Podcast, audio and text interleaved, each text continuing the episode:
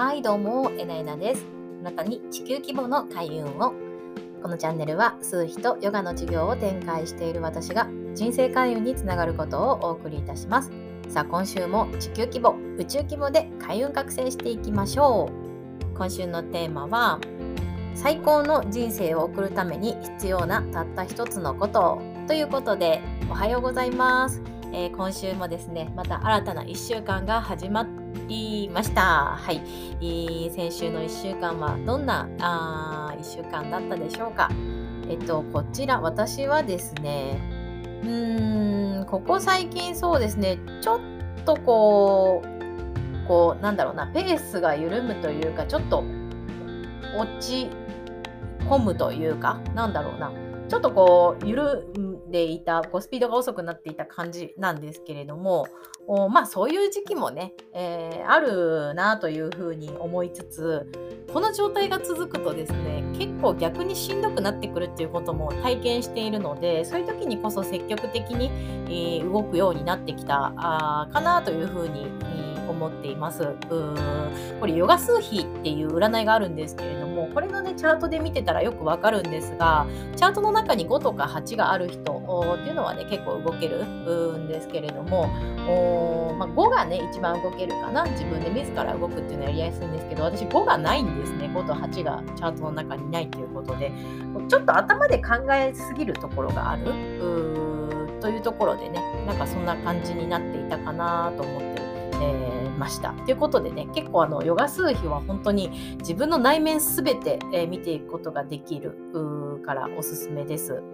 で、えー、そういうことを知った上で今回のタイトルですね今週のタイトル「最高の人生を送るために必要なたった一つのこと」ということでね、え、皆さんはあどうでしょうか？最高の人生を今送っていますか？あ私はですね最高の人生にするために、えー、こう動いているという感じででもこの状態が一番本当は最高の状態なんですね夢に向かって毎日をそれに対して全力投球できているっていうのはこれは非常に素晴らしいことでもう人生そのものだなというふうに感じています。で多くの方がね会社というところに所属して働いている人が多いかなとは思うんですけれども大人になっている人っていうのはそうなるとですね、えー、なかなかね全力でその自分のやりたいことにチャレンジするっていうのは難しいかなというふうには思うんですね。ただですね、えー、人生とかあってみんなにとって時間って平等なので自分がどう生きたいか最高の人生を自分がどう生きるかっていうのはやっぱり自分で考えないと解は出ないいいと思うんですね。でその時にこうどう考えたらいいかあなんですけども考え方のこれにもコツがあってですね私が20代の頃からやっていたのは明日死ぬならどうするか考えるっていうのをやっていました。あの自己啓発本いろいろあるじゃないですか。それでね見てねあのー、気づいたんですけどスティーブ・ジョブズだったかな。はいまあいろんなね、えー、ことに書いてありますよね。あの時間は有限だというでいつまでもあると思うなその命みたいな感じで、はい。え明日死ぬならどうするか？あの後悔したくないっていうのがありましたね。でとはいえね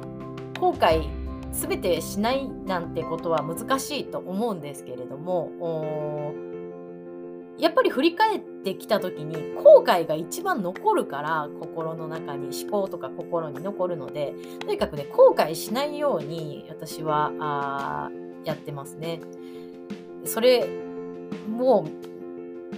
こう今そのチョイスそれができてないっていう方にねちょっとヒントになればいいかなとも思います。確かに、えー、厳しい風向きの時とかもあるかもしれないんですけどもやっぱり自分に胸張って生きれるかどうかってすごく重要かなというふうに思いますね。あのこんな時代だからこそというところがあるんですけど別に絶対お金のために働かないといけないわけじゃなくってあの